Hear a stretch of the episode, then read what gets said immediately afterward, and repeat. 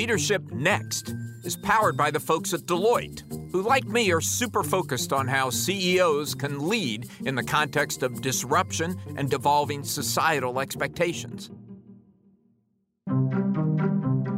Welcome to Leadership Next, the podcast about the changing rules of business leadership. I'm Alan Murray, and I'm here today with the man who makes the magic happen He's Clifton Leaf, editor in chief of Fortune, founder of the Brainstorm Health franchise, and my longtime friend and colleague. Cliff, welcome to Leadership Next. Hi, Alan. Thanks for having me. Now, Cliff is a polymath. He has many areas of expertise, but one of his life's passions is health and healthcare. So, when Leadership Next had the chance to speak with the CEO of Novartis, which is one of the biggest pharmaceutical companies in the world, Cliff seemed like the right person to do the job. And Cliff, the CEO of Novartis, from what I've seen, is a very different kind of CEO. Absolutely. I mean, you start with the fact that he's a physician, which is rare, believe it or not, for big drug company CEOs. Perhaps more important is that he's got a significant background in both public health, doing a stint at the World Health Organization, for example, and also public policy. I am guessing that Vas is the only big pharma CEO with a degree from Harvard Medical School and the Harvard Kennedy School of Government. Yeah. But it's clear from talking with him that his time working on public health issues in India and Africa earlier in his career and studying with people like Paul Farmer, the great tuberculosis fighter, still resonate with him. Yeah, yeah, which makes him the perfect CEO for the moment. Now, Cliff, I know you asked him about the timetable for a COVID 19 vaccine which is the question of the moment. But before we get to Vas, I'm really interested in what you think because you're always my go to expert for all things health related. How far away are we from a vaccine?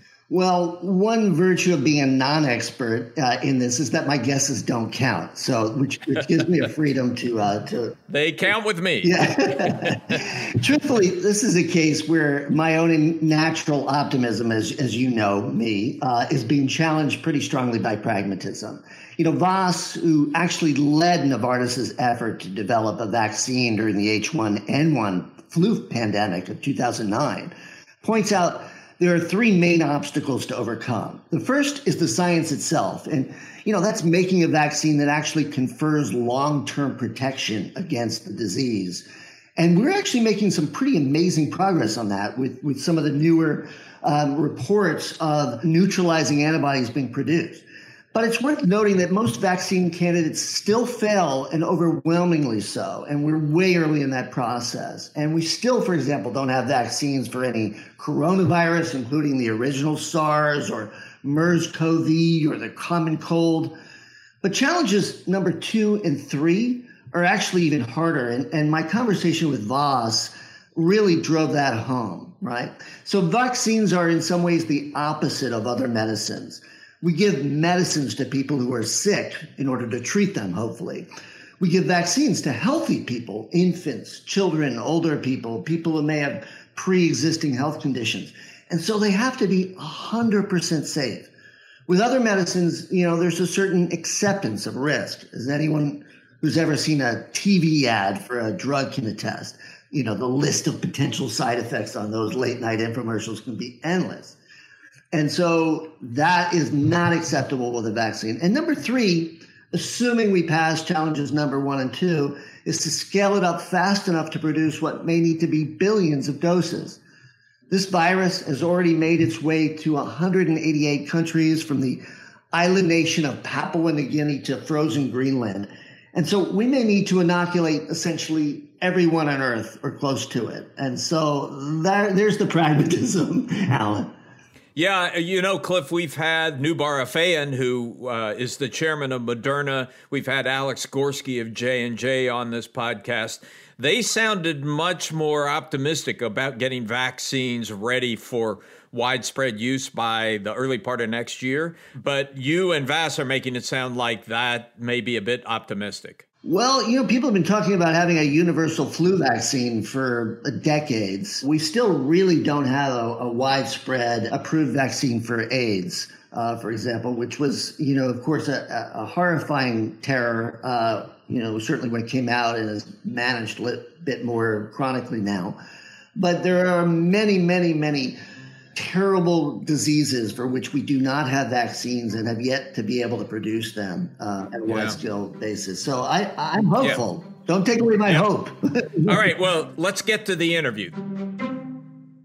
You know, I want to talk a little bit about the vaccine development timetable because this is obviously topic number one on many people's minds. When you look at vaccine development, first, as you know well, I mean, vaccines have been an extraordinary advance for society if you go back over the last hundred years. I mean, the vaccines we've developed have transformed human life, allow us to live the incredible life expectancies that we do. But it's also important to remember that vaccines typically uh, have taken us 10 to 12 years to develop for any one of the pathogens that we're targeting. So when you think about vaccine development, there's a few elements that are important to note. First, from a technological standpoint, there's different technologies that you can look at, and all of them are being explored for uh, COVID 19. You can either reprogram a virus or use what's called an attenuated or weakened form of the virus, and the, those are both being explored.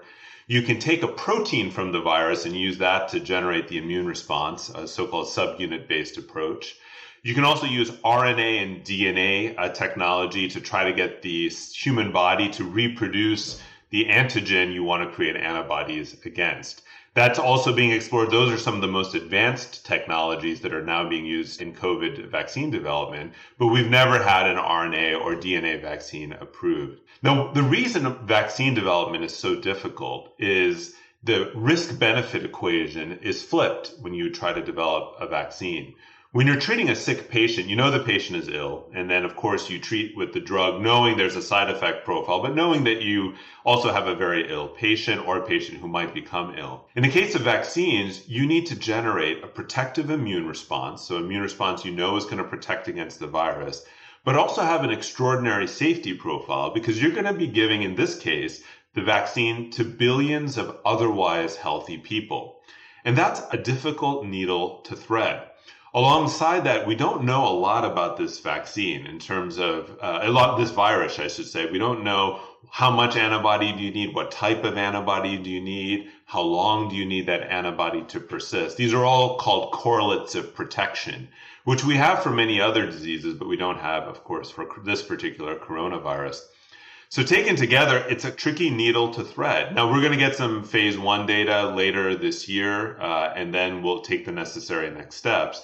But I do think it, we have to be realistic. And, you know, I, I, put out a number of 18 months to two years, but that's really just a guess. It's a good guess. Um, it's an optimistic guess when you also consider the fact that we've never actually had a vaccine for any other coronavirus. So that includes MERS and SARS, the original SARS, uh, the common cold, obviously. And even in a disease like AIDS, where we've struggled for years to find a, a viable vaccine, and still, you know, the challenges uh, that we see decades later in developing something like that. I, I know I'm fully, I'm fully with you, Cliff, and I think we have to be humble in the face of any of these viruses, particularly a novel virus. So there's reasons for optimism. People are using viral constructs that are well known, or using technologies that are well known as well but I think we have to be humble in the face of what we don't know. I would also say that manufacturing scale up of vaccines is, is a non straightforward task. Even with influenza viruses, where we know a lot, scaling up for the H1N1 uh, pandemic in 2009, the real challenge was the manufacturing scale up. How do you get billions of doses out very quickly? That is a huge challenge, particularly in this moment where we don't even know which technology is going to work. So we don't even know which type of manufacturing site to scale up. Can you dig into that for a minute? Because, you know, in the flu vaccine, you know, I think something like 70% or more of the, the standard trivalent flu vaccine that we have each year is made with, you know, live chicken eggs in terms of an incubator for that vaccine. I don't know whether we have the capabilities to use cell culture or some other technology to speed up that production. Can you talk a bit what goes into that? You know, right now for the vaccines in development, I think there's a variety of different manufacturing technologies being proposed the power of RNA or DNA vaccines, uh, which are some of the leading candidates, is they can be scaled up relatively quickly to large numbers of doses. But again, the caveat there is we've never seen an RNA or DNA vaccine work yet in humans. So there's a range of different technologies, but until we have the vaccine candidate, we don't know which technology is the right one for production. Now, one of the other things that we have looked at in fighting this COVID 19 pandemic is the fact that, well, we need drugs right now. We need whether they're antivirals that attack the virus itself or whether they're drugs that help uh, um, moderate the immune response that seems to be so excessive in many cases with advanced respiratory distress. Can you talk a little bit about some of the exciting new drugs or treatments that you see either coming out of the pipeline generally or from Novartis? Yeah, you know, when, when you look at it, I think we're going to go through three waves of innovation. First, there is a lot of work going right now in repurposing uh, drugs. My last check, over 1,200 clinical trials over 200 candidate vaccines and drugs being tested in one form or another, and many of those repurposed drugs. The next phase will be novel antibodies and novel small molecule drugs, and then we'll get to vaccines. On the repurposing side, I am optimistic that we're going to find, particularly in the immune modulators, opportunities to really reduce the severity of illness. You know, our own experience, we have trials right now ongoing, three pivotal studies ongoing with uh, a drug called Jakavi, which is a JAK inhibitor, which really helps a patient's immune response tamper down. It's actually a drug for certain cancers. Another drug called Ilaris, which again is targeting the immune response. And then, of course, hydroxychloroquine, which has a variety of different effects. The early data we see on, on Jakavi, Ilaris is actually very interesting. And, and so I'm hopeful that these drugs can be at least a stopgap measure to mitigate the severity. Let's talk just a, a, drop about the way drug development has changed in the time that you've been doing this. You know, we've moved from a chemical approach to drug development to a, a, really a biological one, using the body's own tools in some cases to either elicit a healing response or helping it modulate in some way a response that it would normally have. So we've got gene therapies and cell therapies and immunomodulatory therapies. How dramatic is that change in the business? Well, I think there's been a real revolution in, in the drug industry in, in the last couple of years. I mean, if you take a step back, we started out repurposing chemicals in a sense 100 years ago. And those were the drugs that we used. Later on, a group of companies, including us, pioneered biotechnology, the use of antibodies, larger drugs, proteins that could then be very targeted in how they tackled various diseases. So we had small molecule drugs, now the monoclonal antibodies. And I would say I think monoclonal antibodies could be an important element of the COVID response later this year. They would be very focused on the virus and, and giving people the antibody they need to target the virus. And now we've moved into an era where we say we can take cells out of the body and reprogram them, so called cell therapy, or we can use a very safe version of a virus to put genes back into the body that were otherwise missing. And those cell and gene therapies now open up a whole new world of how we can tackle disease, and, even in some cases create potential cures, whether that's in cancer, whether that's in rare genetic disorders. In our own work at Novartis, we've targeted B cell cancers as well as rare genetic diseases like spinal muscular atrophy. I'm here with Joe Ucuzoglu, the CEO of Deloitte US, which is the sponsor of this podcast. Joe's one of the most thoughtful people I've met on the topics we discuss here every week. Joe, thanks for joining. Alan, pleasure to be with you.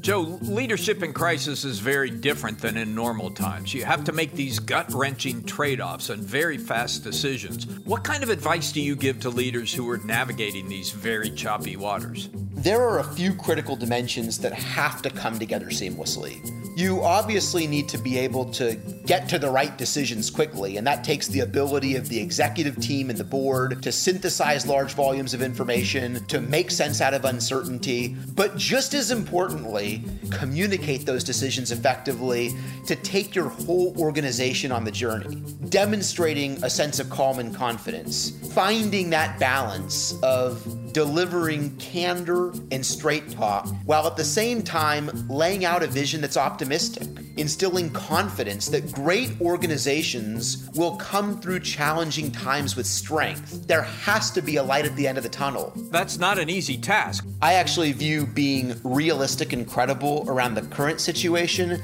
as the price of admission to be able to talk to your people about a more optimistic future. Joe, thanks very much for joining us. Thanks for having me.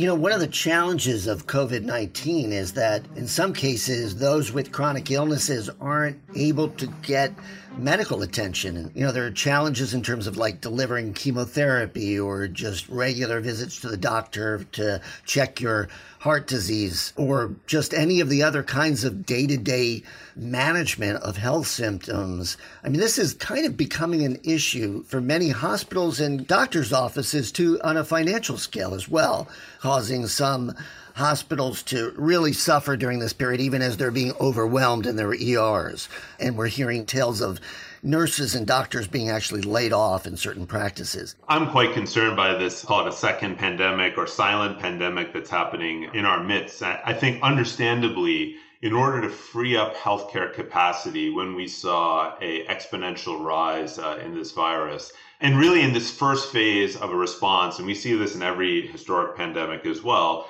you want to deload the healthcare system so the surge of this first crisis phase can be managed.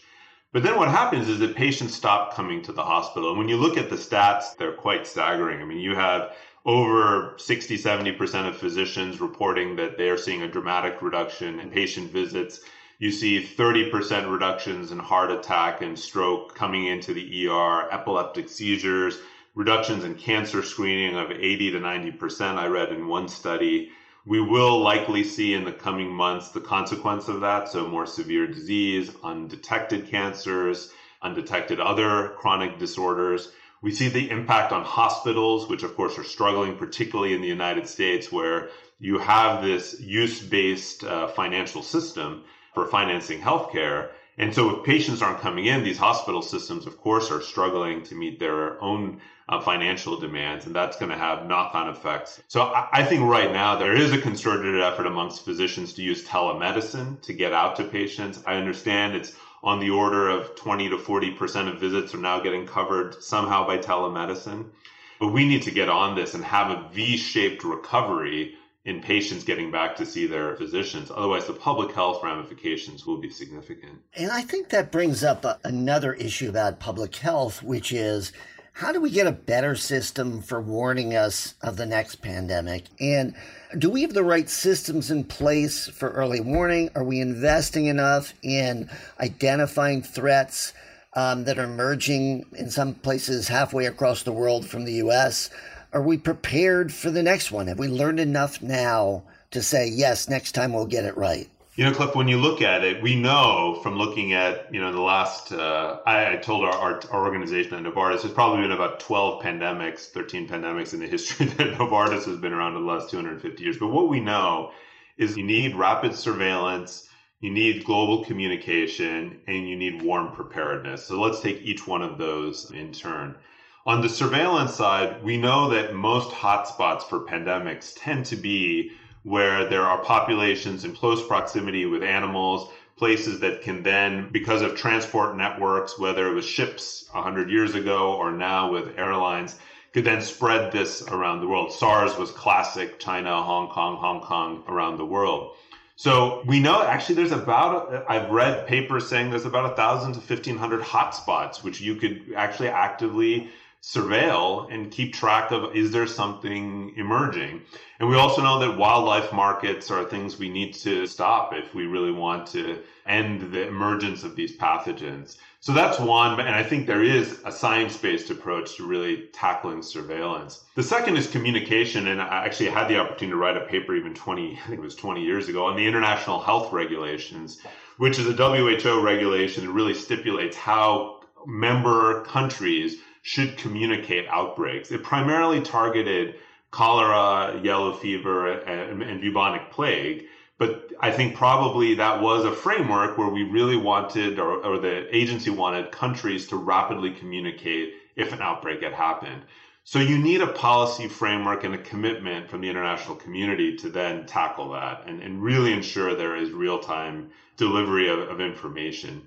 And then the third element of the story is warm preparedness. And I lived this with vaccines for many years. It is very difficult for the public health infrastructure to maintain warm preparedness across their hospitals, personal protective equipment, other safeguards, other critical drugs, warm capacity for vaccine and drug manufacturing. It happens for a period of time. It happened for a period of time, even with Novartis after the H1N1 pandemic.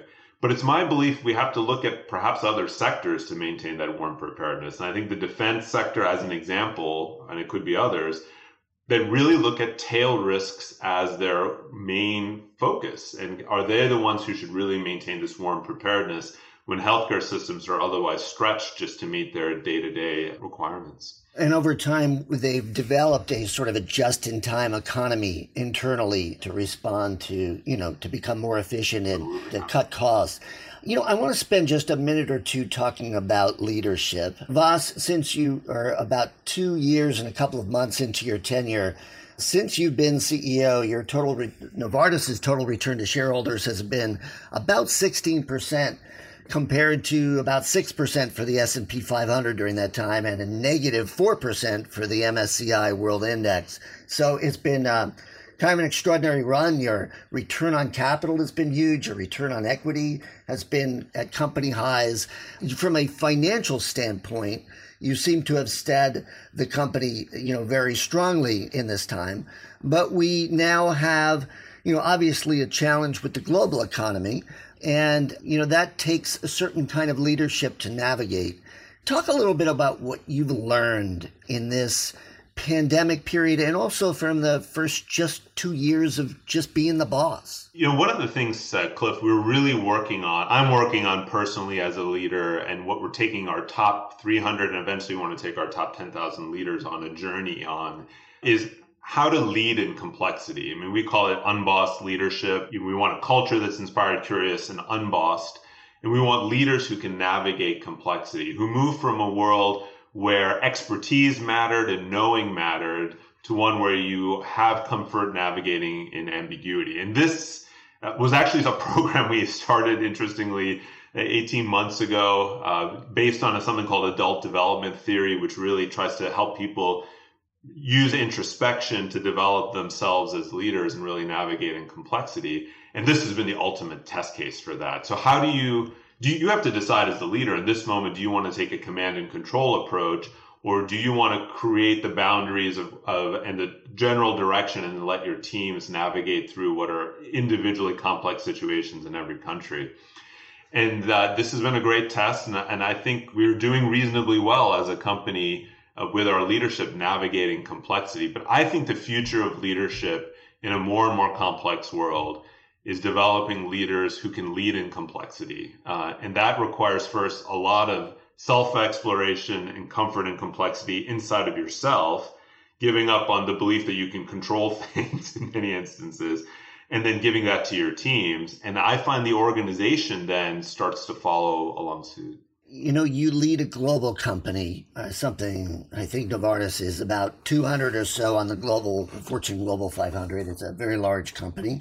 And you have a, a global customer base, uh, to some extent, a global operation, a global supply chain.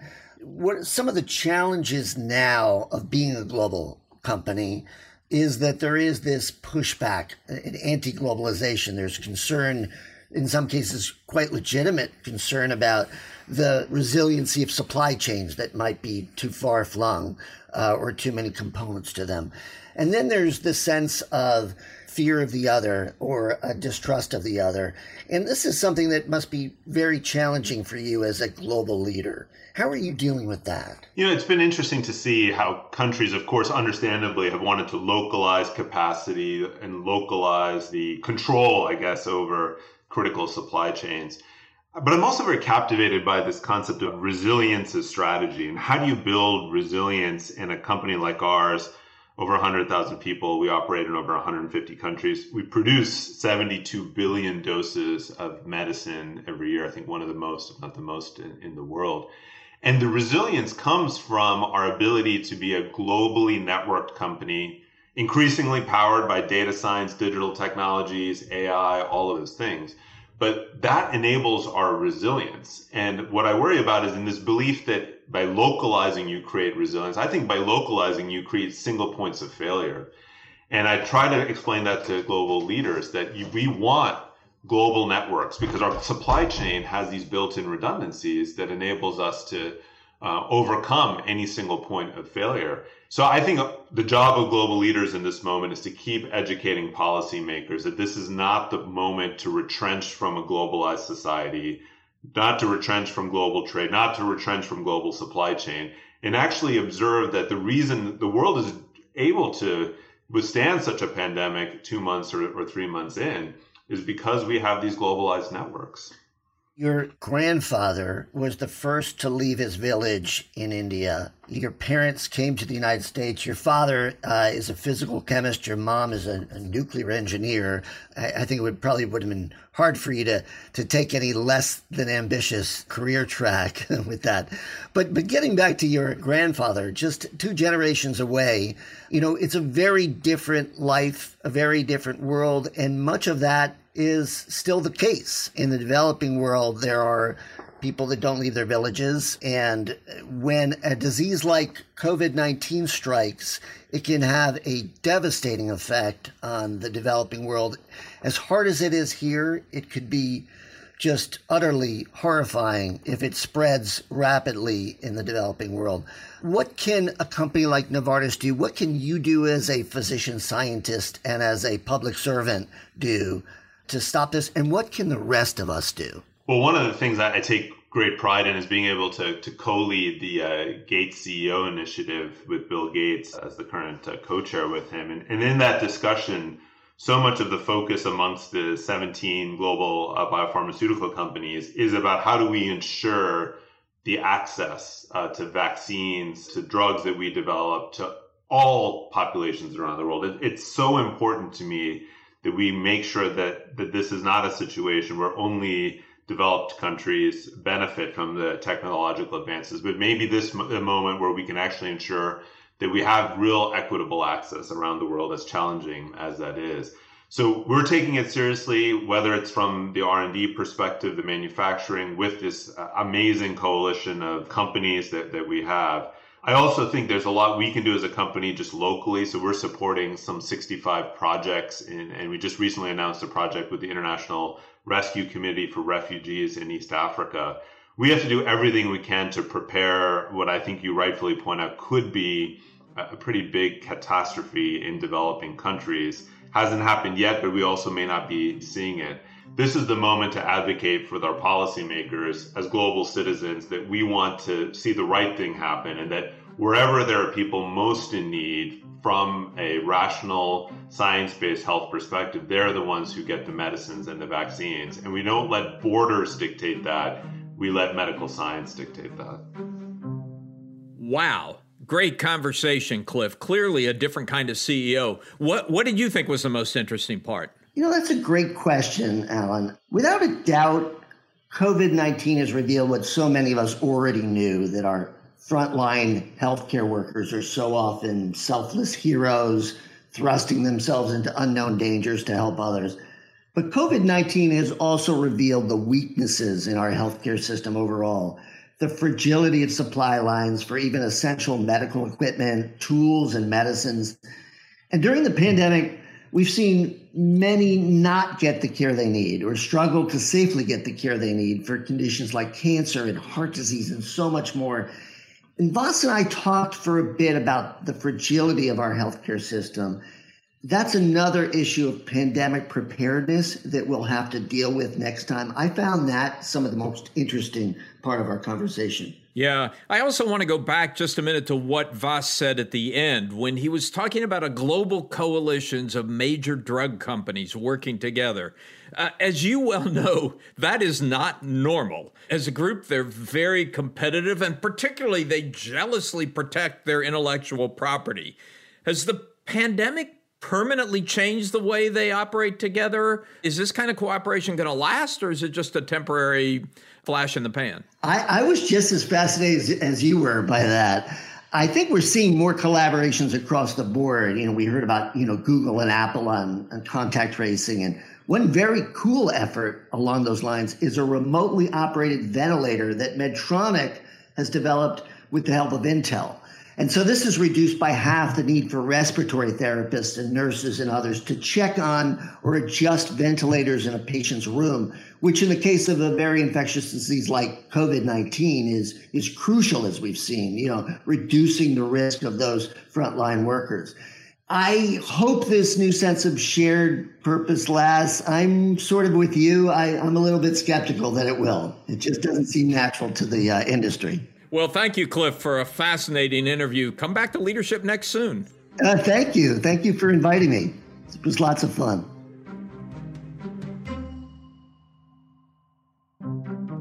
Leadership Next is edited by Nicole Vergala, written by me, Alan Murray, along with my amazing colleagues Ellen McGirt and Megan Arnold. Our theme is by Jason Snell. Executive producers are Mason Cohn and Megan Arnold. Leadership Next is a production of Fortune Media.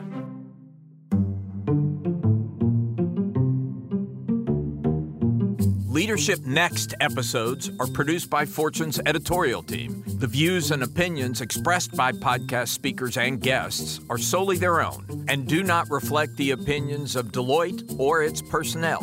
Nor does Deloitte advocate or endorse any individuals or entities featured on the episodes.